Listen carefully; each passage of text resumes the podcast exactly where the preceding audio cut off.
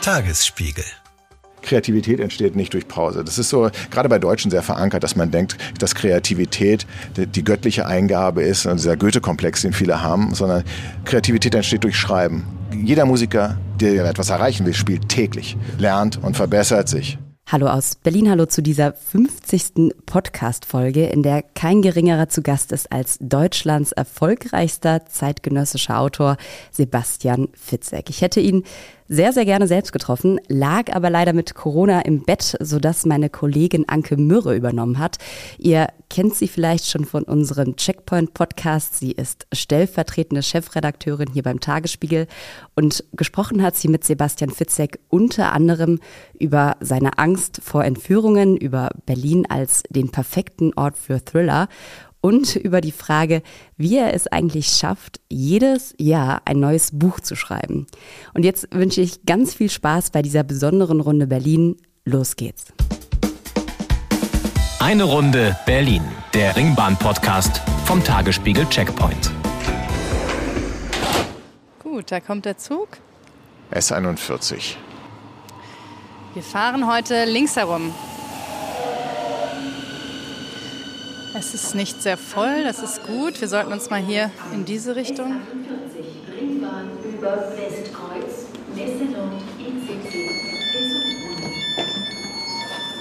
So, hier drüben haben wir, glaube ich, Glück. Es kriegen, kriegen schon einige Angst, dass sie interviewt werden. Wenn hier zwei mit dem Mikrofon einsteigen. So. Hallo. Hallihallo. Sebastian Fitzek, es ist gleich eine vielfache Premiere heute, äh, ja. äh, denn ich habe nicht nur die große Ehre, Deutschlands erfolgreichsten zeitgenössischen Schriftsteller heute mit einer Ringbahnrunde zu begleiten, ja. sondern auch zum ersten Mal die großartige Ann-Kathrin zu vertreten, die heute leider sehr kurzfristig krank geworden ist. Äh, schöne Grüße von dieser Stelle. Ja, gute Besserung vor allem. Ja, gute Besserung. Und ähm, über die anderen Premieren, die in diesem Jahr noch kommen, reden wir gleich. Aber erstmal musste uns Sebastian verraten, warum sind wir gerade am S-Bahnhof Halensee eingestiegen? Ja, der S-Bahnhof Halensee ist, das kann man schon verraten, meinem Wohnsitz am nächsten. Und ich muss aber gestehen, für mich auch eine doppelte Premiere zum ersten Mal heute hier in dem Ringbahn-Podcast und zum ersten Mal in Halensee eingestiegen. Ähm, denn eigentlich so mein Heimatbahnhof ist so eher S-Bahnhof Charlottenburg, aber der gehört ja nicht zur Ringbahn. Ah, okay. Aber Charlottenburg, Grunewald, ja. bist du aufgewachsen und wohnst immer noch dort? Ja, tatsächlich. Also sagen wir, ich bin in so einem Südwesten Berlins verhaftet geblieben. Und ich bin ja einer der wenigen Ur-Berliner. Ich habe gelernt, es gibt, glaube ich, nur noch 49 Prozent, ja, die, die sind in in der Minderheit geboren. inzwischen. Die sind in der Minderheit auf jeden Fall. Und der Berliner an sich der ist ja so ein bisschen, man kann sagen, treu oder phlegmatisch, eins von beiden. ähm, also ich bin eher phlegmatisch und habe gesagt, ich bleibe so in meinem Kiez und äh, habe es da nicht so drüber hinaus geschafft. Das heißt, du bist auch wirklich nie weggezogen, nicht mal einmal irgendwie zum Studium nach Neukölln nee. oder irgendwo? Ach so, also naja, also ich bin innerhalb Charlottenburgs gezogen. Ich habe ein Moabit tatsächlich ein Schreibbüro gehabt. Ich fahre auch wahnsinnig viel durch Berlin, um mich auch inspirieren zu lassen. Ähm, bin aber auch ganz häufig auch im Brandenburgischen unterwegs. Aber nein, der Wohnsitz tatsächlich, ich habe es noch nicht mal, also ich bedauere das sehr. Ich wollte immer mal so ein Jahr im Ausland auch schon als Schüler sein und es hat irgendwie nie geklappt. Ich muss auch gestehen, wahrscheinlich habe ich mich einfach nicht getraut. Weil du ein ängstlicher Mensch bist, ja, ja, habe ich gelesen. Total. Ist, wie kann das sein? Naja, also genau die, die Umkehrschlussfrage ist manchmal, ob ich Angst habe, dass Psychopathen meine Bücher als Vorbild nehmen, eventuell als Blaupause. Und ich sage dann immer, naja, ein Psychopath, der hat ja keine Empathie, der kann sich in Romanfiguren gar nicht hineinversetzen. Der empfindet auch diese Angst, die normale Menschen, Personen empfinden, empfindet er gar nicht. Und genauso ist bei mir im Umkehrschluss. Ich habe halt ein Übermaß an Angst und das werde ich irgendwie los. Und schreibe mir deswegen mal sozusagen auch ein paar Ängste, nicht so richtig von der Seele, aber ich habe sie bearbeitet. Ich habe ihnen eine Struktur gegeben. Und damit kann ich dann besser leben. Also es hat durchaus was Therapeutisches, das Schreiben für dich. Ja, definitiv. Und ich habe das auch mit einem Psychotherapeuten besprochen und der sagt, es gibt ja bei zwanghaften Grüblern, und das ist ja wirklich äh, eine ganz schwere Störung, in der die Menschen natürlich richtig leiden, das zeichnet sich ja dadurch aus, dass sie einen und denselben Gedanken immer und immer und immer wieder repetieren und nicht aus dem Kopf bekommen. Und denen rät man häufig zur Schreibtherapie, dass man sagt, schreib dir deine Gedanken von der Seele, gib ihnen eine Struktur.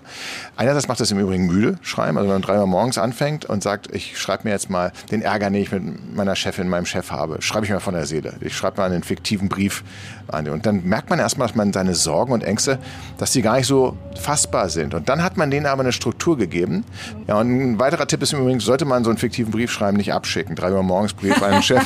kann kann auch mal nach morgen noch mal ja, nochmal drüber, nochmal durchlesen. Ja. aber kannst du das konkretisieren, was du früher vielleicht für eine Angst hattest, die du wegbekommen hast Ich- durch das Schreiben? Naja, wegbekommen glaube ich nicht, aber ich habe sie ein bisschen verstanden. Ich war schon eher, und woran das liegt, weiß ich nicht, so eher schüchtern und wollte immer den Konflikten und so auch aus dem Weg gehen und bin dann auch häufig den Weg des gerichten Widerstands gegangen. Ich habe mal mich selbst analysiert, dass da so ein innerer Widerspruch in mir ist. Also ich habe ja schon mich sehr viel gelangweilt. Das muss auch immer, was ich immer Leuten rate, langweilt euch und dann werdet ihr kreativ, weil man probiert, diese Lücke mit irgendwas zu schließen.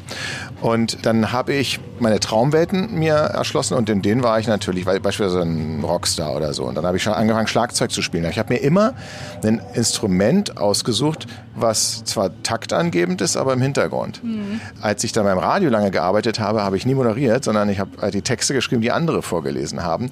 Und als ich dann meinen ersten Roman hatte, den wollte ich auch unter Pseudonym veröffentlichen. Paul Lukas habe ich da drauf geschrieben. Und da hat mir zum Glück dann jemand gesagt, du, du wirst dich vielleicht ärgern, wenn es erfolgreich wird. Ähm, Aber es war ein großer Schritt, eine große Überwindung für mich zu sagen, nee, okay, da schreibe ich jetzt wirklich meinen eigenen Namen drauf. Und diese sag ich mal, diese Schüchternheit, die muss ich halt nach wie vor immer noch überwinden. Das merkt man von außen natürlich nicht so, weil wenn man auf der Bühne steht, denkt man ja, der kann ja jetzt nicht so schüchtern sein. Und das ist auch viel, viel besser geworden natürlich. Aber das war früher schon so etwas, was dann Kontaktschwierigkeiten herbeigeführt hat und dann natürlich auch Ängste. Über das Schlagzeug müssen wir übrigens noch mal reden, denn wir suchen noch akut für unsere Checkpoint-Band einen Schlagzeuger. Okay, Spielst du noch? Naja, ich, äh, ich spiele noch, also man verlernt das ja nie so richtig. Was ist denn das für eine Stilrichtung, was ihr da habt? Zum Beispiel äh, Tonsteine Scherben. Äh, Ah, okay. Unser Haus ist unser größter Hit und äh, Okay, das erinnert mich daran, das, ist, das könnte ich in einem Roman beispielsweise nie schreiben. Ich sage ja immer, so, das, was im Leben passiert, ist manchmal so, wenn ich so einen Roman schreibe, wird es mir nicht geglaubt. Und das klingt wie ein schlechter Witz, aber ich hatte eine Schülerband und da habe ich Schlagzeug gespielt. Und ähm, wir hatten einen Bassist. Und der Bassist, der hat schon damals äh, Hörschwierigkeiten gehabt, weil der stand immer neben der Bassbox und hat getestet, ob die noch funktioniert und sich das halbe Ohr rausgeschossen.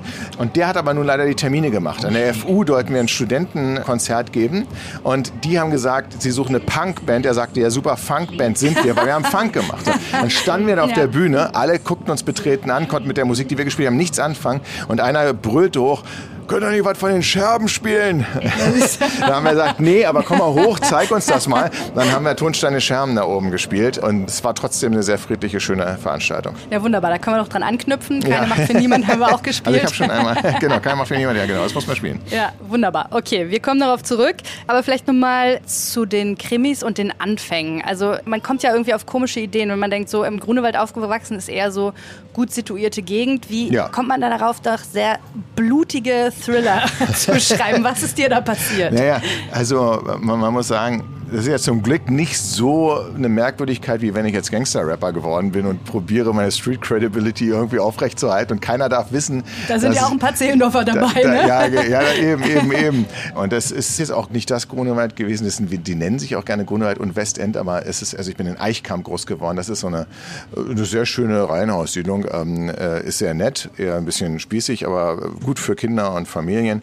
Aber sagen wir mal so, das hat natürlich auch mich nicht thrillermäßig geprägt. Was mich thrillermäßig wirklich von Anfang an geprägt hat, habe ich lange drüber nachgedacht und äh, das hört sich auch wie ein Witz an, stimmt, aber das war Aktenzeichen XY. Also das hat mich traumatisiert. Ich habe das zu früh geguckt und ich hatte wahnsinnige Angst, als kleines Kind entführt zu werden. Immer, wenn ich dann abends mit dem Fahrrad vom äh, Sportplatz, ich habe äh, Tennis gespielt und wenn ähm, so im Herbst wird es ja früh dunkel, wenn ich als Zehnjähriger oder Elfjähriger mit einem Rad nach Hause geradelt bin, dann vielleicht dann so einem einsamen Wohnwagen auf dem Parkplatz, da gab es einige neben so einer Laubensiedlung, dann bin ich, habe ich schon immer diese Off-Stimme im Hintergrund gehört, die dann gesagt hat, Sebastian F. wurde das letzte Mal lebend gesehen. An der, also, dann bin ich ganz schnell nach Hause gefahren und hatte wirklich, ich hatte Angst, entführt zu werden. Ich glaube, das ist äh, völlig irrational, Ja. also gar, gar kein Grund. Aber äh, tatsächlich glaube ich, deswegen habe ich viele Entführungsfälle in meinen äh, Büchern. Das, das wollt, reicht wollt bis sagen, dahin das zurück. Motiv kommt sehr oft vor. Ja, Ne? Also das ja. scheint bis heute dich irgendwie zu beschäftigen. Genau. Und ähm, und ich kann mir halt selber halt Angst machen. Es ist jetzt nicht so, dass ich der ängstliche Mensch bin. Man darf sich das nicht so vorstellen, dass ich permanent schreckhaft durch die Gegend gehe. Aber wenn auf einmal jetzt sozusagen, ähm, gut, wenn in der Ringbahn das Licht jetzt ausgehen würde, wäre nicht so, ähm, so ein Problem, es ist gerade hell. Aber wenn in der Nacht auf einmal alles ausfällt oder sowas, dann stelle ich mir schon die Frage, was wäre wenn? Also ich kann mir also nachts allein im Dunkeln sehr gut Angst machen. Was wäre wenn? Aber gerade dieses Entführungsthema, du hast ja auch vier Kinder selber heute. Ist das Ja. was, was dich beschäftigt? Ich meine, Klar. du bist natürlich jetzt auch sehr in der Öffentlichkeit. Ja, wobei, das hat mich auch schon immer beschäftigt. Also schon in meinem allerersten Roman, da hatte ich noch gar keine Kinder, wird ein kleines Mädchen zumindest äh, verschwindet ist. Und es war etwas, was mich schon immer abstrakt sehr betroffen hat und als das dann Fans mitbekamen, dass das erste Kind auf dem Weg ist, hat mir einer hat mir geschrieben von wegen der hoffentlich schreib's jetzt aber nicht so Rosamunde Pilcher, äh, weil alles so rosarot ist und so und ich sagte, nee, wahrscheinlich werde ich sogar härter schreiben, weil meine Ängste jetzt auf einmal konkreter werden und genauso war es. Also das Buch, was danach entstanden ist, das war unmittelbar, das war mit Michael Zockers abgeschnitten, eines seiner äh, blutrünstigsten Bücher. Das liegt aber an Michael Zockers, der Rechtsmediziner, kann ich ja, ich, ich gebe ihm die Schuld dafür. ja, vielleicht äh, für alle, die ihn nicht kennen, so, ja, äh, ja. sagst du noch mal kurz, wer es ist. ist der Leiter der Rechtsmedizin der Berliner Charité und wir haben zusammen ähm, das Buch abgeschnitten, geschrieben, was dann auch mit Moritz Bleibtreu und Lars Eidinger verfilmt wurde. Und mit ihm machst du sehr und Jasna viel. Fritzi Bauer. Die darf man auch nicht vergessen. Ja, sehr gut. Mit ihm machst du aber sehr viel zusammen. Ihr seid auch befreundet, wenn ich das richtig. Ja, ja, ich äh, liebe seinen Sinn für Humor. Ich kann mit seinem Insta-Channel nicht so ganz so viel anfangen, weil da schneidet er ja ständig Leichen auf. Also er zeigt hat, was er beruflich macht. Ja. Wahnsinnig interessant. Aber es war sehr intensive Recherche, die ich da hatte, weil er hat mich ja mit zur Sektion genommen und ich stand dann, ich hatte mich auf eine Leiche eingestellt. Der Anblick der Leichen ist übrigens nicht das Problem. Also es waren dann aber so, glaube ich, zwölf Leichen. Weil er sagt, das ist normal in Berlin. Jetzt nicht, die, Die sind kommen in Berlin in Schüben, oder? ja, ja, aber es ist, na klar, wir sind fast eine 4-Millionen-Stadt und es sind ja in der Rechtsmedizin dann ja nicht nur Menschen, die jetzt ermordet wurden beispielsweise oder Opfer eines Gewaltdeliktes wurden, sondern A, wo der Verdacht ist, aber auch wenn man in der Öffentlichkeit stirbt, sprich beispielsweise, ähm, man wird in der S-Bahn gefunden oder so, kann ja passieren. Nachdem man einen Herzinfarkt hat, muss man aber trotzdem untersucht ähm, werden. Verkehrsunfälle sind relativ viel. Und was tatsächlich immer wie ein Klischee klingt, ist aber leider die Realität sehr häufig eben Menschen, die einsam in ihren Wohnungen in der anonymen Großstadt sterben und auch wochenlang nicht entdeckt werden. Und da hat man dann eben sehr, sehr viele auf einen Schlag dann. Deine Bücher spielen ja in Berlin. Ich weiß Ja. nicht, ob alle in Berlin spielen, aber ein Großteil jedenfalls. Ja, ja, also sie sind schon so, haben so die Basis in Berlin. Meistens kommen die Charaktere auch aus Berlin. Auch das war beispielsweise etwas, was entstanden ist und sich entwickelt hat, weil mein allererster Roman, der erste Entwurf, spielt an der Ostküste der USA, eine kleine Insel vor der Ostküste. Und dann gab ich das jemandem zu lesen, meinem jetzigen Agenten Roman Hocke, und äh, der hat gesagt, wieso spielt denn das da? Ich sagte, ja, die meisten Thriller, die ich kenne, spielen halt jetzt nicht in Deutschland. Er meinte, nee, nee, nee, die meisten Thriller, die Sie kennen, damals war es noch gesiezt, ähm, die spielen dort, wo der Autor sich auskennt. Wo kennen Sie sich denn aus?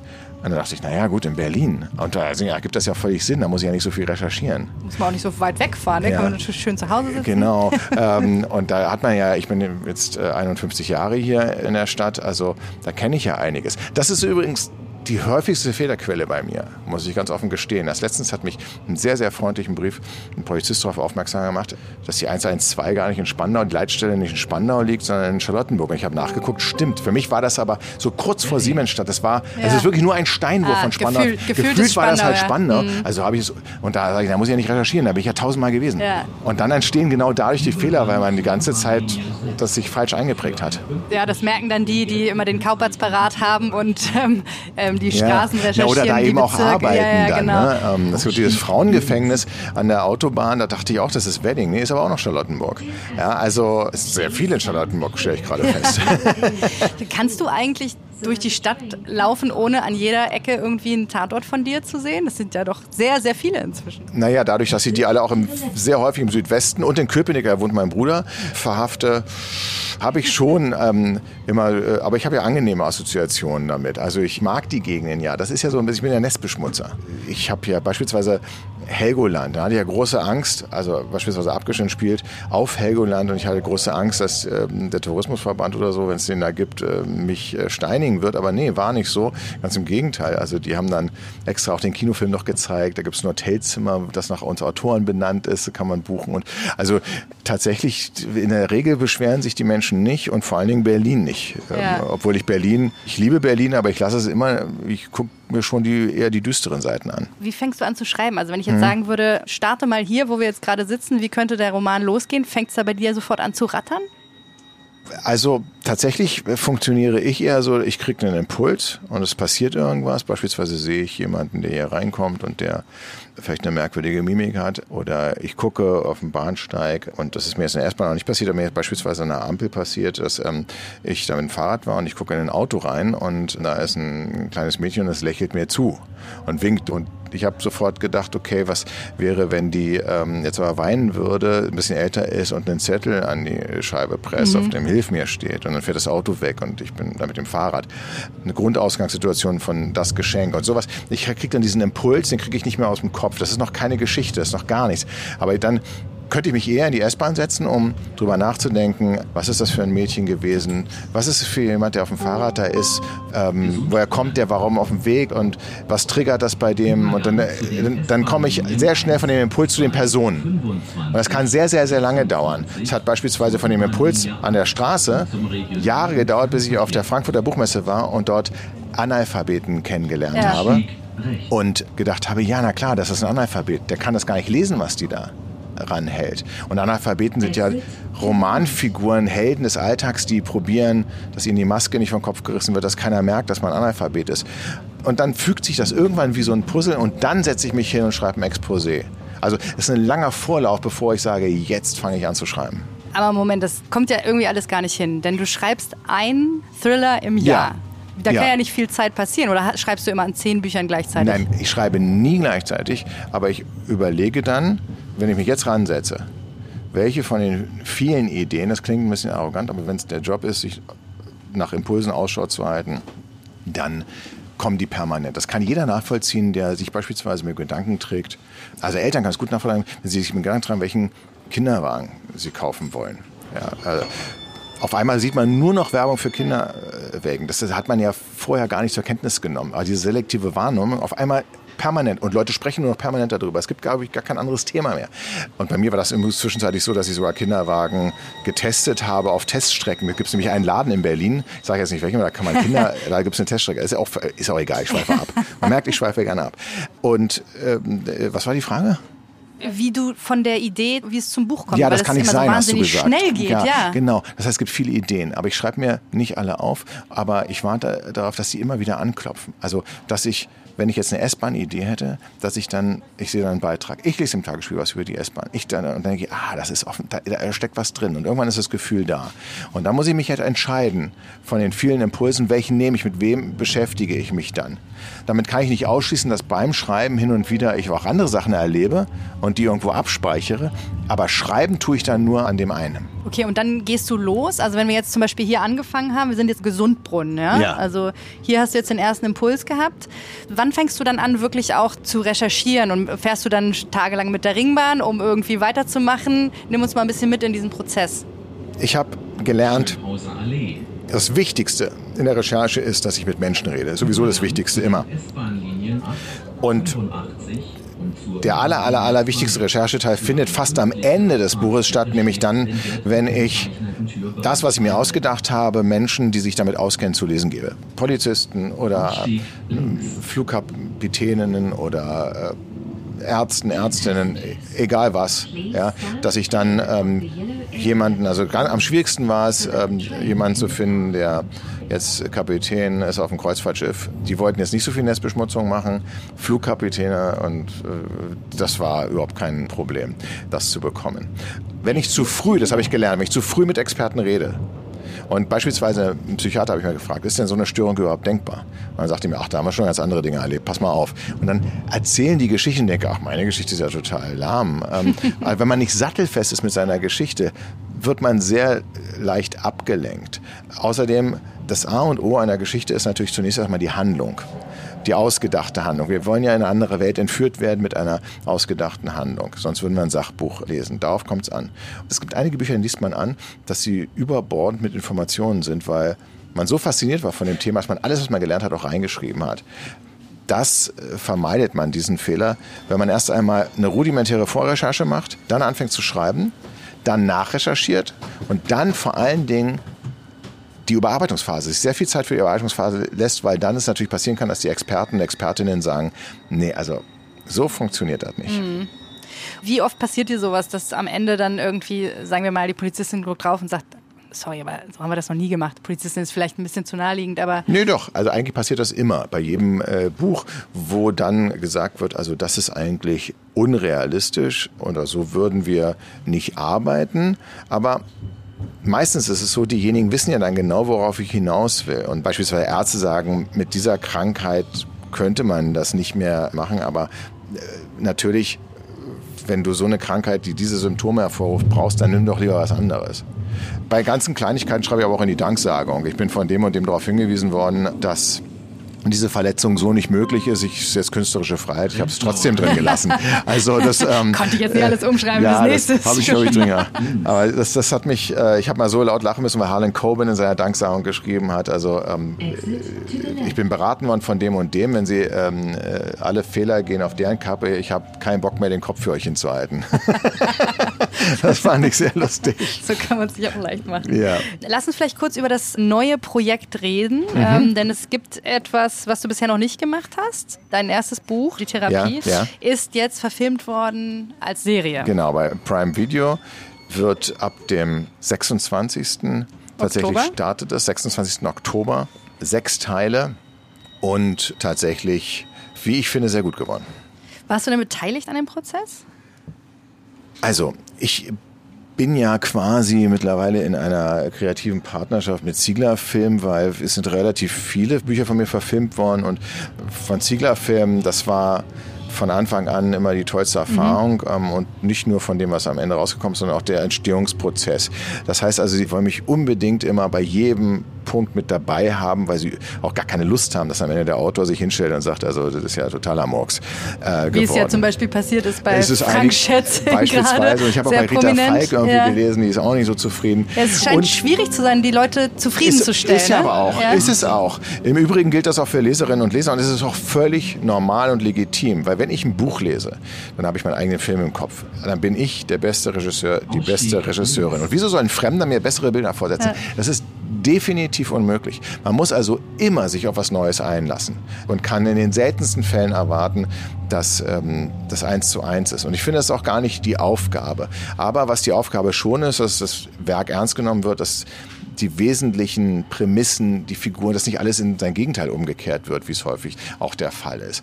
Aber letztlich, man muss schon eine gewisse Offenheit haben für was Neues. Und ich vergleiche das immer, ich, ähm, das ist nicht auf meinen Missgewachsen der Vergleich, ich weiß eigentlich nicht von wem, auf jeden Fall ist ein sehr kluger Vergleich, dass man, wenn man krank ist und leider operiert werden soll im Krankenhaus, dann wählt man sich das richtige Krankenhaus aus, macht man sich vielleicht Gedanken über die Ärztin oder den Arzt und recherchiert dann ein bisschen, aber irgendwann begibt man sich halt in andere Hände und wird jetzt nicht auch noch auf dem OP-Tisch sagen, wie der Chirurg sein Skalpell zu führen hat.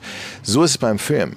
Also auch wenn man sagt, es ist doch mein Körper, irgendwann muss man vertrauen. Und ich wähle halt im Vorfeld sehr gut aus mit der Produktionsfirma.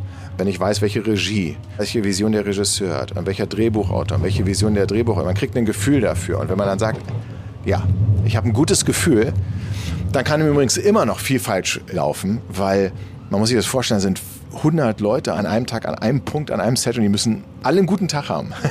und wenn nur die Musik ein bisschen doof ist oder äh, die eine Kameraeinstellung oder weiß ich was. Insofern, man, es ist, ein Film ist immer ein Risiko. Und jetzt wirst du wahrscheinlich sagen, du bist restlos zufrieden mit dem, was rausgekommen ist? Naja, das habe ich sonst nie so gemacht. Ich habe gesagt, das ist etwas, äh, sonst sage ich immer, lasst euch auf etwas ein, es weicht ab und ich bin gespannt, wie euch das gefallen wird. Hier kann ich sagen, vielleicht auch mit dem Abstand von 17 Jahren, ja. dass man selber das eigene Buch ja nicht in jedem so präsent hat, weil man auch gerade an etwas anderem arbeitet. Ich glaube, hier, das tut wirklich gut, dieser Abstand.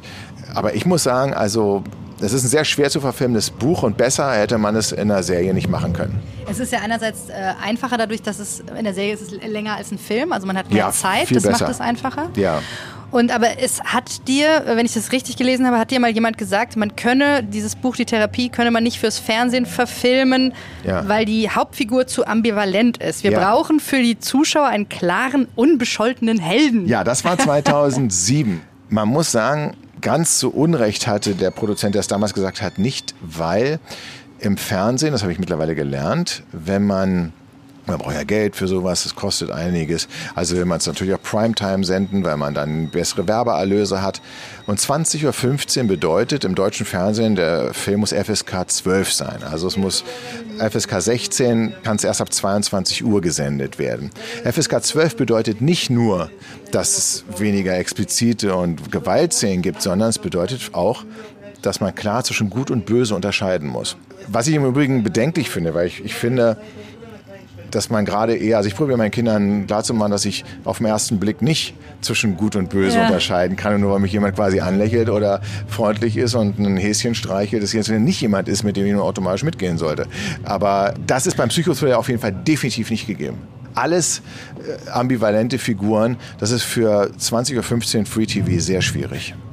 Okay, also das heißt, die Serie hat auch da den Vorteil, dass sie einfach frei viel freier. ist. Eine Serie kann viel freier und wendet sich halt auch an ein ganz spezielles Publikum. Es könnte sogar FSK 18 sein. Ist es nicht? Es ist FSK 16. Hier wiederum, muss ich sagen, habe ich auch wieder gelernt und ich, ich liebe es in den Kulissen. Dann habe ich einen Trailer angesehen und habe gesagt, der ist relativ harmlos, finde ich, dafür, was in der Serie alles passiert. Ja. Sagten, ja, aber auch so ein Trailer, wenn ich veröffentliche, der muss FSK 0 sein, weil sonst können wir den nicht überall ausspielen. Der muss ja. sozusagen das auch heißt, vor ah, der Sportschau gesendet ja, werden können. Das verstehe ich. Das, auch im Internet gibt einige Sachen, da kann man die nicht einbuchen.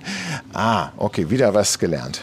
Aber ist es vielleicht auch so, dass sich seitdem sehr viel verändert ja. hat, seit 2007? Total. Dass wir komplexere Dinge auch gewohnt sind ja. in Serien? Ja, also einerseits ist es ein großes Geschenk auch Serien für Autoren, weil ich finde, das meiste habe ich in den letzten Jahren nicht durch Bücher gelernt. Ich habe unglaublich viele Bücher gelesen und lese nach wie vor mein liebstes Hobby, aber die Figurenentwicklung, sich zu trauen, mit komplett unsympathischen Menschen über mehrere Staffeln äh, zu gehen, das ist wirklich kongenial, was dort gemacht wird und was im Buchbereich noch eher selten, zumindest dann, wenn es ein größeres Publikum erreicht werden soll. Das, ähm, die Vielschichtigkeit, Komplexität, mehrere Handlungsstränge parallel begreifen zu können, das ist einfach, da ist eine ganz grandiose Entwicklung entstanden. Und davon profitiert man wiederum, wenn man als Autor neue Wege gehen will. Du hast gesagt, dass mit dieser Serie sich für dich jetzt so, noch so ein Lebenstraum erfüllt. Ja. Was ist anders? Weil ich meine, im Prinzip hast du doch alles doppelt und dreifach erreicht. Ja, aber ich bin nie, und das versuche ich auch immer anderen, wenn sie mich mal um Rat fragen, zu sagen, ich bin nie äh, von konkreten objektiven Zielen gesteuert gewesen. Also zu sagen, ich muss auf Platz 1 der Bestsellerliste stehen. War bei mir nie ein Motor. Für mich war ein Motor, mal am Supermarkt äh, zu sein, sein eigenes Buch im Supermarkt. Noch nicht mal in einem regulären Buchhandel, sondern weil ich dachte, wenn man schon im Supermarkt ist, dann muss man ja richtig geschafft haben, weil da sind ja nur wenige Bücher. Was ich nicht wusste damals, war, dass nur Taschenbücher da im Supermarkt sind. Und da mein erstes Buch ein Taschenbuch war, hatte ich dieses Ziel mit meinem allerersten Buch tatsächlich schon, ähm, schon ähm, erreicht. Und aber ganz kurios habe ich mich auch häufig gefragt, wieso das so ist. Autorinnen, Autoren, alle, mit denen ich rede, sagen, ich muss verfilmt werden und eigentlich, als ob man erst was gelten würde, wenn man verfilmt ist. Und da habe ich aber gelernt, das ist großer Quatsch. Das ist ganz, ganz großer Quatsch. Ich schreibe Bücher, damit man sie lesen kann. Ich schreibe Bücher auch so, manchmal sind da Wendungen drin, da weiß ich, sollte das jemals verfilmt werden, das können sie gar nicht machen. Das würde der Zuschauer sofort sehen. Das kann ich gut verstecken im Buch, aber wenn man es sieht, geht's nicht. Das ist mir aber egal. Ein Buch, für mich ist ein Buch das wichtigste Medium. Aber tatsächlich ist der Lebenstraum hier gewesen, weil es das allererste Buch ist. Und wir hatten so wahnsinnig lange dran gearbeitet. Wir hatten schon 17 Drehbücher mit dem einen Regisseur, der mit dabei ist, Ivan Saspardo. Und dann kam die Bankenkrise, dann gab es kein Geld mehr. Dann hieß es, es geht sowieso nicht im Free TV und Kino ist zu risikoreich. Streaming gab es noch nicht. Und da habe ich gesagt, okay, es wird nie was werden. Und weil wir so eine viel Energie schon reingesteckt haben, ist da jetzt der Traum in Erfüllung gegangen, dass es am Ende doch noch geklappt hat. Ach so, es ist mehr so, weil es das erste weil es das erste Ding war, war, der große Traum. Aber ich habe tatsächlich den Traum verfilmt zu werden und dass das das große Ziel ist oder sowas, den habe ich über diese lange Periode quasi verloren. Ich bin ja dann auch äh, verfilmt, ist auch wahnsinnig aufregend, aber ich muss sogar fast noch gestehen, was mich total erstaunt hat, dass bevor ich verfilmt wurde, gab es Theaterstück von meinen Büchern. Das hätte ich mir nie träumen lassen, dass das ein Theaterstück wird. Und das sind ja eigentlich immer die schönsten Dinge, die mit denen man nicht rechnet und auf einmal sagt, oh wow, das ist ja toll. Herzlich willkommen zu Tatort Berlin, dem True Crime Podcast des Tagesspiegels. Ich bin Sebastian Leber. Und ich heiße Katja Füchsel. Es geht um Körperverletzung, um Entführung, aber auch um Mord und Totschlag. 77 Jahre lang hat sich ein Justizbediensteter aus Berlin nie was zu Schulden kommen lassen, bis er nach fast 40 Jahren glücklicher Ehe seiner 78 Jahre alten Frau ein Kissen aufs Gesicht drückt und sie tötet. Wir werden heute die Frage klären, was es für Folgen hat, wenn man einen Polizeibeamten in aller Öffentlichkeit bedroht mit Sätzen wie Ich schwöre, ich fick dein Leben. Es geht um den Prozess gegen den sogenannten Clanchef Arafat Abu Chaka und drei seiner Brüder. Unsere nächste Folge, da ist alles ganz anders, als es zunächst scheint. Hört rein bei Tatort Berlin, dem True Crime Podcast des Tagesspiegels. Abonniert Tatort Berlin jetzt, um keine Folge zu verpassen.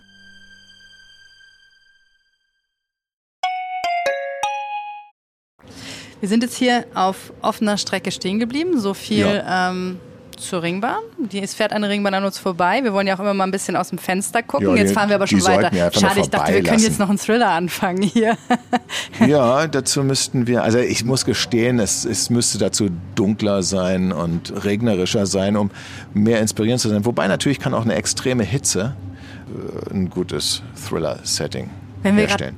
Bei Extremen sind, ist es eigentlich einfacher? Also gefühlt ist die Welt gerade so ein bisschen äh, aus den Fugen geraten. Ja. Es gibt überall Extreme. Ja. Die Zeiten sind irgendwie düster und schwierig. Hat es irgendeinen Einfluss auf das Schreiben für dich? Hatte es definitiv. Es hatte beispielsweise, also ganz konkret, ich habe einmal eine Idee gehabt und dachte schon beim ersten Sätzen, nee, das wird jetzt aber nicht sehr düster, das ist eher eine Komödie. Hab dann das erstmal wieder weggelegt, hab wieder darüber nachgedacht, dachte, ach, irgendwann, wenn du mal Zeit hast, dann machst du das mal, machst du was ganz anderes und hieß als Arbeitstitel, und der wurde später auch der richtige Titel, der erste letzte Tag. Und dann kam, ich weiß nicht, der wievielte Lockdown es war. Und ich hatte mich innerlich darauf eingestellt, also eigentlich wird jetzt alles gut werden und ab Herbst und wir brauchen keinen Lockdown mehr. Aber dann wurde es immer düsterer, immer dunkler. Und dann dachte ich, okay, mit der Heimweg ist gerade in diesem Herbst mein eigentlich sehr düsterer Thriller herausgekommen. Und wann, wenn nicht jetzt, hat man vielleicht den Sinn nach etwas Lustigen. Und habe mich, habe das alles wieder rausgekramt, was ich vor Jahren schon mal angefangen hatte, und habe während des Lockdowns dann auch quasi für mich eher was Humorvolles geschrieben, was dann auch rauskam und wieder erwarten, muss man tatsächlich sagen, weil die meisten Leute, bei mir ist ja auch so, Grisham, der hat ja auch beispielsweise Baseball-Krimis geschrieben und ich habe gesagt, nee, komm, bleib bei deinem Anwalt-Zeug und ähm, was der Bauer nicht kennt, frisst er nicht. So was war bei mir jedenfalls so. Ich habe dann das nicht so gutiert und dachte, das wären jetzt hartgesottene Fans auch nicht lesen wollen, aber nee, es war wieder erwarten erfolgreich. Und jetzt habe ich meinen zweiten, ich habe aber keinen Thriller draufgeschrieben extra, damit die Leute auch wirklich, und das Cover sieht auch genauso aus, dass man es kaum verwechseln kann. Gleichwohl gibt es trotzdem noch Leute, die zurückschreiben, weil die einfach blind kaufen, anfangen zu lesen und denken, hä, was ist denn das jetzt? Also ja, die Zeiten haben dann auch mein Schreiben verändert. Und jetzt zuletzt dieses Elternabend-Thema ist ja äh, Elternabend, genau, klar. das zweite Buch. Ja. ist ja klar, woher es kommt. Ja. Die besten Thriller spielen sowieso in Situationen, Ja. wo man Ja. sie nicht erwartet, oder? Ja, also, und das habe ich ja schon vorhin schon mal gesagt. Ähm, Langeweile ist für mich sozusagen ein Nährboden für Kreativität. Und wenn ich früher beispielsweise in der S-Bahn gesessen habe, habe ich mir Geschichten ausgedacht. Ich habe geguckt, was ist da hinter den Fenstern, wer könnte da wohnen, was könnte da passieren, habe mir die Mitreisenden angeguckt. Ja, habe ich, also damals so, da war ich ja Jugendlicher. Also Ja. ich war jetzt kein Wunderkind. Äh, Das kann man. und die Geschichten waren auch bestimmt nicht dolle, aber ich habe mich schon immer gefragt, was geht da hinter der Fassade ab. Und jetzt sitze ich hier mit dem Handy. Also jetzt natürlich jetzt nicht Ja. in der Sekunde, da unterhalten wir uns zum Glück, aber ich würde wahrscheinlich hier mit dem Handy und würde mit fremden Informationen gefüttert werden. Das ist auch manchmal ganz interessant, aber in diese Traumwelt, in der man sich verliert, diese Fantasie, die wird tatsächlich gekillt gerade und jede freie Minute wird gefüllt durch andere Informationen. Ist das was, was du gezielt auch versuchst, deinen Kindern zu ja. vermitteln?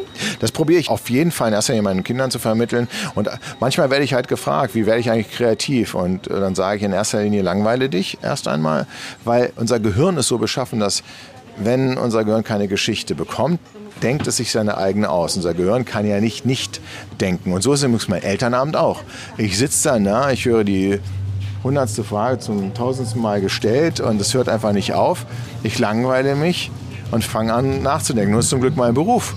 Ähm, und ich kann dann sagen, naja, Elternabend ist doch die perfekte Ausgangssituation. Wahrscheinlich eher für eine Komödie, weil sonst müsste ich wieder alles abwandeln. Es gab, und selbst in der Komödie musste ich Sachen, die ich real im Elternabend erlebt habe, abschwächen. Abschwächen, nee, weil wirklich, keiner ja. glaubt, was also, da los das ist. Das war oder? in der ersten Klasse, wo es um die Wahl des Elternvertreters ging und da durften Vorschläge schriftlich eingereicht werden. Die Klassenlehrerin sagte dann, okay, hier hat jemand, die haben sich auch noch gemeldet, Jesus Christus als äh, Elternvertreter vorgeschlagen und die Lehrer meinte nur, der ist heute leider nicht anwesend. Ähm, was ich auch gespürt habe, muss ich sagen. Ich hätte mir aber göttlichen Beistand schon gewünscht. Ähm, und hätte ich das geschrieben, das hätten, nee, da hätten sie gesagt, das, ich habe das in so einen Nebensatz äh, mit eingebaut. Ja. Eine andere Sache allerdings, was war im Kindergarten, erster Elternabend und dann, das hat sich im Buch wiedergefunden. Da hat die Erzieherin einen Ghetto-Blaster hingestellt, Musik angemacht und meinte, alle tanzen sich jetzt mal an und spielen Stopptanz. Und wenn es ausgemacht wird, vor dem man dann steht, vor dem oder derjenigen, da stellt man sich da mal vor. Da meinte noch einer, wir sind doch ja nicht im Kindergarten. Aber wir waren da leider. Aber wir, wir, haben uns alle geweigert. Wirklich? Ja, ja, keiner gemacht. Nee. Was wir gemacht haben allerdings waren uns Tiere, die irgendwie so Tierzeichen, die waren auf dem Boden und jeder sollte sich irgendein Tier greifen. Da wurde tiefenpsychologisch oder eher küchenpsychologisch analysiert, warum man sich dieses Tier gegriffen hat. Und, ähm, Was warst du für ein Tier? Ich habe abgewartet, bis alle waren. Ich glaube, es war, war dann noch so ein Igel, der übrig blieb oder so. Stachelig? Ja, stachelig, habe ich dann natürlich gesagt. Und, und, und, dann wurde halt darüber geredet, aber ich habe einfach nur abgewartet und mich nicht auf diese Sachen da gestürzt. Aber du kannst immer noch zum Elternabend gehen oder bist du jetzt? Weiß ich nicht, ich hatte seitdem. tatsächlich, seitdem gab es seit der Veröffentlichung, Aha. gab es keinen mehr, an dem ich anwesend war. Aber ich habe ja vier Kinder und es kommen noch einige. Es kommt bestimmt. Oder du wirst jetzt einfach nicht mehr eingeladen. Bin auch nicht bei allen, das muss man, muss man tatsächlich sagen. Man teilt sich das natürlich auf. Und während Corona haben die ja sowieso nur virtuell stattgefunden oder eben mit Maske. Es durfte auch nur ein Elternteil kommen. Da ging es relativ schnell vorbei mit Maske, weil keiner wollte da so lange sitzen. Gut, wir gucken mal nochmal aus dem Fenster. Wir sind jetzt ja. gerade, es kommt Treptower Park. Treptower Park. Wir sind jetzt hier ganz auf der anderen Seite der Ja. Stadt. Vielleicht können wir nochmal einen Moment über Berlin reden. Ja. Treptower Park. Verbindest du irgendetwas mit dieser Ecke? Außer, dass wir hier Filmarbeiten gemacht haben Wo- und dass man hier gedreht? durch, hier wurde abgeschnitten äh, gedreht und wir gerade an dem Hochhaus sind wir da gerade vorbeigefahren mit Blick in den Treptower Park.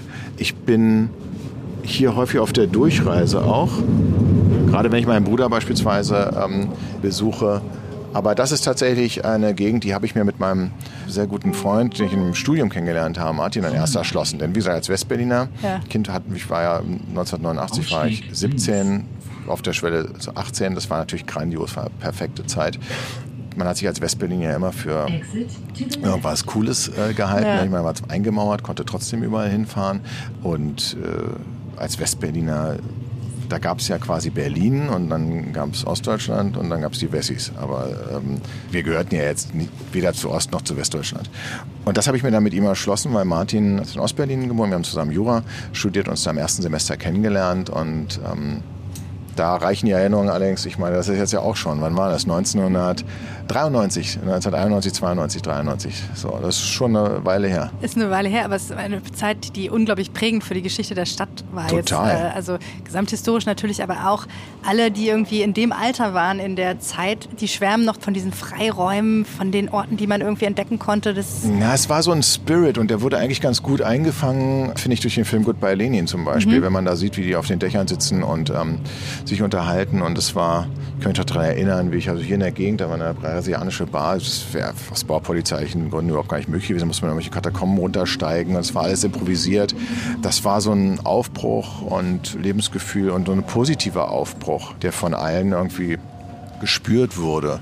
Und ich muss sagen, was wir definitiv noch haben in der Stadt, ist natürlich eine Grenze, die finde ich aber hauptsächlich, dass es eine Verkehrsgrenze ist. Also auch hier tendieren Menschen, die in Ostberlin sozialisiert sind, sich eher dazu in Ostberlin zu verabreden und Westberlin. Aber das liegt nicht daran, dass man mit dem einen oder anderen nichts zu tun haben will, sondern dass man, wenn beispielsweise ich Freunde, die wohnen ähm, äh, Friedrichshain, Prenzlauer Berg oder irgendwo anders, auch keine Berliner im Übrigen, und die, wenn ich mich mit denen verabrede, dann ja, muss ich mit der S-Bahn fahren, aber manchmal ja auch ein bisschen kritisch. Und wenn dann eine Parade ist, wenn dann irgendeine Demo ist, wenn äh, ein Politiker äh, kommt. Man weiß halt immer nie genau, wie viel Zeit muss ich dafür einplanen, um von A nach B zu kommen. Das ist halt, wenn man nicht von Ost nach West oder von West nach Ost muss, einfacher zu planen. Und deswegen ist so diese Grenzüberschreitung, finde ich hauptsächlich verkehrstechnisch. Ansonsten finde ich das toll, wie die Stadt sich angenähert hat, ja. die beiden Hälften. Aber es ist schon ungewöhnlich. Also ich kenne eigentlich nur Westberliner und Ostberliner genauso, die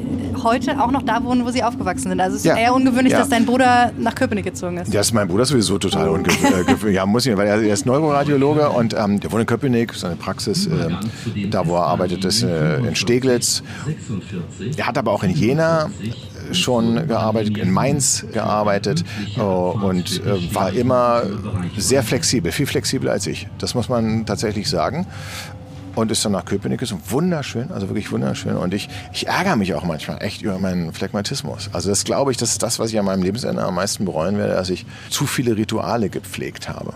Man könnte es ja auch als sehr treu bezeichnen. Ja, ja, das. Äh, du würdest eher besser. faul sagen. Ja, und ängstlich. Also dieses, oh Mann, also das, das probiere ich auch den Kindern weiterzugeben, zu sagen, wir, ich habe ja so diese Dreierregel aufgestellt von wegen, also wenn du etwas machst und du bist ja nicht sicher, stirbst du kommst du ins Gefängnis oder schadest du jemand anderen? Also, und wenn du dreimal Nein sagst, dann kannst du eher das machen, als dass du sagst, nee. Und trotzdem habe ich sehr häufig trotzdem Nein gesagt. Also nach dem Motto, beispielsweise einen Schüleraustausch. Also ich sterbe ja weder, noch scheide ich ja. jemand, noch komme ins Gefängnis, wenn ich einen Schüleraustausch mache. Aber ich wollte ja Popstar werden, da habe ich eine Band gehabt, was mit einer Band, ah, da ist ein Karriereknick drin. Und da habe ich mir natürlich, ah, dann meine Freundin, dann komme ich in eine andere Klasse, die kenne ich ja alle gar nicht. Was da mit meinen Noten, äh, und so. Und dann habe ich tausend, und das ist dieser innere, man kämpft immer gegen sich selbst. Man kämpft halt immer gegen sich selbst, man hat immer irgendein Teufelchen, was einem sagt, macht es nicht, macht es nicht, macht es nicht. Weil man halt immer lieber das sichere also es gibt diesen Spruch, der Mensch tendiert das sichere Elend als das unsichere Glück zu wählen, weil er einfach lieber, lieber weiß, was auf ihn zukommt. Aber eigentlich müssten wir uns im Leben viel mehr überwinden. Und, und, und ich erkenne das bei mir, dass ich sehr spät begonnen habe, mich zu überwinden, wie beispielsweise meinen Namen auf das Buch zu schreiben. Ja. Und dazu zählt bestimmt, dass ich auch sage, ja, wieso hast du nicht in den Jahren im Ausland gelebt? Weil die meisten Menschen sind ja nicht in dieser glücklichen Lage wie ich, dass sie einen Beruf ausüben können, den man auch an einem anderen Ort ausüben kann. Klar, wenn jetzt, ich habe gestern, war ich auf Junggesellenabschied, mich sehr lange mit jemandem unterhalten, der Oberleitungen baut und äh, bei Wind und Wetter eben Kabel zieht. Ja, der kann ja jetzt nicht beispielsweise sagen, ich mache Homeoffice ja. und fahre woanders hin. Aber mir ist ja diese Möglichkeit gegeben und trotzdem denke ich, nee, hm, und das jetzt nicht, weil Berlin so schön ist. Aber schon. natürlich, natürlich. Wobei, ich muss auch sagen, ja, manchmal höre ich von Bekannten, die sagen, ich war in Berlin zum ersten Mal und drei Tage das ist so super. Ich möchte sofort dahin ziehen. Dann sage ich, wo warst du denn? Ich habe wirklich mindestens 40 Jahre gebraucht, um diese Stadt so zu mögen. Und die ist ja auch so vielfältig. Wo hat man dich denn da ausgesetzt? Dass, es, dass das auf einmal so toll ist, weil ich finde, man, es ist halt eine tolle Stadt im Sinne von Ecken und Kanten, aber nicht, ich finde, Berlin ist nicht die Stadt, weil es auch nicht dieses Zentrum hat. Das ist ja. auch der Umkehrschluss. Ja. Dadurch, dass Berlin so groß ist, ich vergesse mit Los Angeles, gibt es tausend verschiedene Kieze. Ja. Also wenn jemand in Steglitz sagt, er geht in die Stadt, dann meint er wahrscheinlich die Schlossstraße. Wenn jemand in Hallensee sagt, dann meint den Kudamm. Und in Spandau ist es die Altstadt Spandau. Köpenick ist wahrscheinlich die Altstadt Köpenick oder eine andere Straße. Und, und, und deswegen, man muss sich ja auch gar nicht rausbewegen, weil man alles in seinem, in seinem Umfeld hat. In seinem kleinen Umkreis von irgendwie höchstens ja, zwei Kilometern. Genau. Ne? Und deswegen ja. frage ich mich, in welche dieser verschiedenen Städte war man denn? Anders, wenn man Amsterdam ist beispielsweise, klar, da weiß man oder Manhattan, ja, oder ähm, auch am Piccadilly Circus ausgesetzt wird. Oder in Barcelona. Barcelona. Das ist alles sehr viel leichter zu erschließende Städte als Berlin. Wenn du jetzt, äh, also ich meine, du bist ja jetzt äh, noch nicht 100, das heißt, du hast ja quasi die zweite Hälfte ja. deines Lebens noch vor dir. Ja. Du könntest dir also all diese Träume oder diese verpassten Chancen, die, die du ja. als solche empfindest, jetzt noch erfüllen. Genau, und da kommt es dann wieder, und da sage ich ja dieses Teufelchen, was dann sagt, naja, was mit den Kindern? klar, die müssen wir ja irgendwie mitnehmen. Ähm, und was ist da mit der Schule? Und da, wie ist denn das Schulsystem da? Und, die, oh, und Dann geht also, wieder das, das diese- Sorgenkarussell und diese- los. Und in der, in der Literatur sind das ja die Schwellenhüter. Das heißt also, häufig denkt man, ein Roman besteht aus dem Helden oder der Heldin und dem Gegner oder der Gegnerin, Protagonist, Antagonist. Aber das, was eine Geschichte wirklich spannend macht und auch realistisch macht, sind die Schwellenhüter. Das ist Eine schöne Perspektive von Tempelhof, muss ich ganz ehrlich mal sagen. Direkt aufs Flughafen- Tempelhofer Feld. Ja, ich fahre, das ist- ist ja sehr schön. Gut, und aber was tatsächlich eine Geschichte spannend macht, es ist immer nicht nur dieser große Gegner, sondern die vielen kleinen Schwellen, die man zu überschreiten hat. Oder Türstehermomente kann man auch sagen, nach dem Motto, hier heute leider ohne dich, kommst hier Ja. nicht rein. Und so ist das Leben. So ein Schwellenhüter kann das Wetter sein. Also auf dem Weg heute zu unserem Interview hätte es ja blitzen und donnern äh, können. Und dann fällt auch noch was aus. Und dann merkt man, man hat ähm, sein Aufnahmegerät vergessen. Und dann so. Und das ist das, weswegen wir Geschichten so mögen, weil das passiert am Held, einer Heldin. Die ist ja nicht deswegen so großartig, weil sie immer alles richtig macht. Ganz im Gegenteil. Wenn man mal die Filme und Bücher beobachtet und sieht, dann merkt man, eigentlich kriegt der Held oder die Heldin permanent auf die Fresse und macht alles falsch. Nur einmal am Ende, hoffentlich obsiegt er oder sie. Darauf kommt es an. Und der größte Gegner, die größte Schwelle, die man immer über, das klingt küchenpsychologisch, ist aber so, ist man selbst. Man Ja. hat selber ständig im Kopf eine Stimme, die einem sagt, ah, aber, was denn das, wenn du das machst? Ich würde sagen, es haben nicht alle Menschen. Es gibt ja auch die, die loslaufen und sagen, äh, ich probiere mal aus, äh, ich springe da mal runter und Ja. dann schauen wir mal, ob ich den Fuß gebrochen habe oder nicht. Ja gut, das ist vielleicht weniger. Das ist das Genau, andere, ist das andere andere Extrem. Kinder, Aber die man davon ja, vom, muss. vom Grundsatz, also wie, wie versuchst du das jetzt deinen Kindern zu vermitteln, dass sie vielleicht sich dann einen Schritt mehr trauen als du? Kurioserweise haben Kinder auch schon sehr früh die Ängste und ich kann sie nachvollziehen. Beispielsweise mein Sohn, der immer sagte, ich würde gerne im Chor singen. Da gibt es eine AG. Sag ich, ja, warum machst du das nicht? Na, was ist, wenn die lachen? Sag ich, okay, pass auf. Wenn die lachen, stirbst du? Kommst du ins Gefängnis oder schädigst du jemanden an? Nein, okay. Dann ist doch egal, mach es. Und dann muss man sagen, von wegen, dann kommt die nächste Frage. Und ich habe mich da sehr, sehr lange halt mit beschäftigt, weil ich habe auch ein Buch drüber geschrieben, das heißt Fische, die auf Bäume klettern, weil ich irgendwann mal gefragt worden bin, hast du eigentlich schon ein Testament gemacht? Und für jemanden, der beruflich sich immer mit dem Tod auseinandersetzt, habe ich erschreckend wenig mich mit meinem eigenen beschäftigt und habe gesagt, nee, eigentlich nicht. Dann habe ich überlegt, aber ja, da gibt es ja Regeln und Gesetze, Erbrecht, das werden die schon alles lösen irgendwie. Aber viel wichtiger ist, wenn ich heute jetzt den Löffel abgeben würde, dann, ich hätte viele Sachen, dachte ich, dachte ich, viele Sachen, die ich meinen Kindern nicht weitergeben können, weil wir gar nicht drüber geredet haben. Und habe dann also ein Buch unter der Prämisse geschrieben, was würde ich meinen Kindern heute sagen, wenn ich morgen die Gelegenheit nicht mehr dazu hätte. Und ich dachte, es geht ganz schnell, das schreibe ich runter, weil ich bin ja Prinzipien sattelfest. Aber Pustekuchen, ich habe dann gemerkt, wieder Schreibtherapie beim Schreiben. Nee, so klar sind meine Gedanken gar nicht. Und so besonders sind sie im Übrigen auch nicht, wie ich dachte. und, und, und, und dann habe ich halt überlegt, ja, der nächste Schritt ist nämlich, okay, was ist denn, wenn die lachen? Sag ich denn, dann gibt es ja immer so diese Wegweiser im Leben. Achte nicht auf andere, geh deinen eigenen Weg.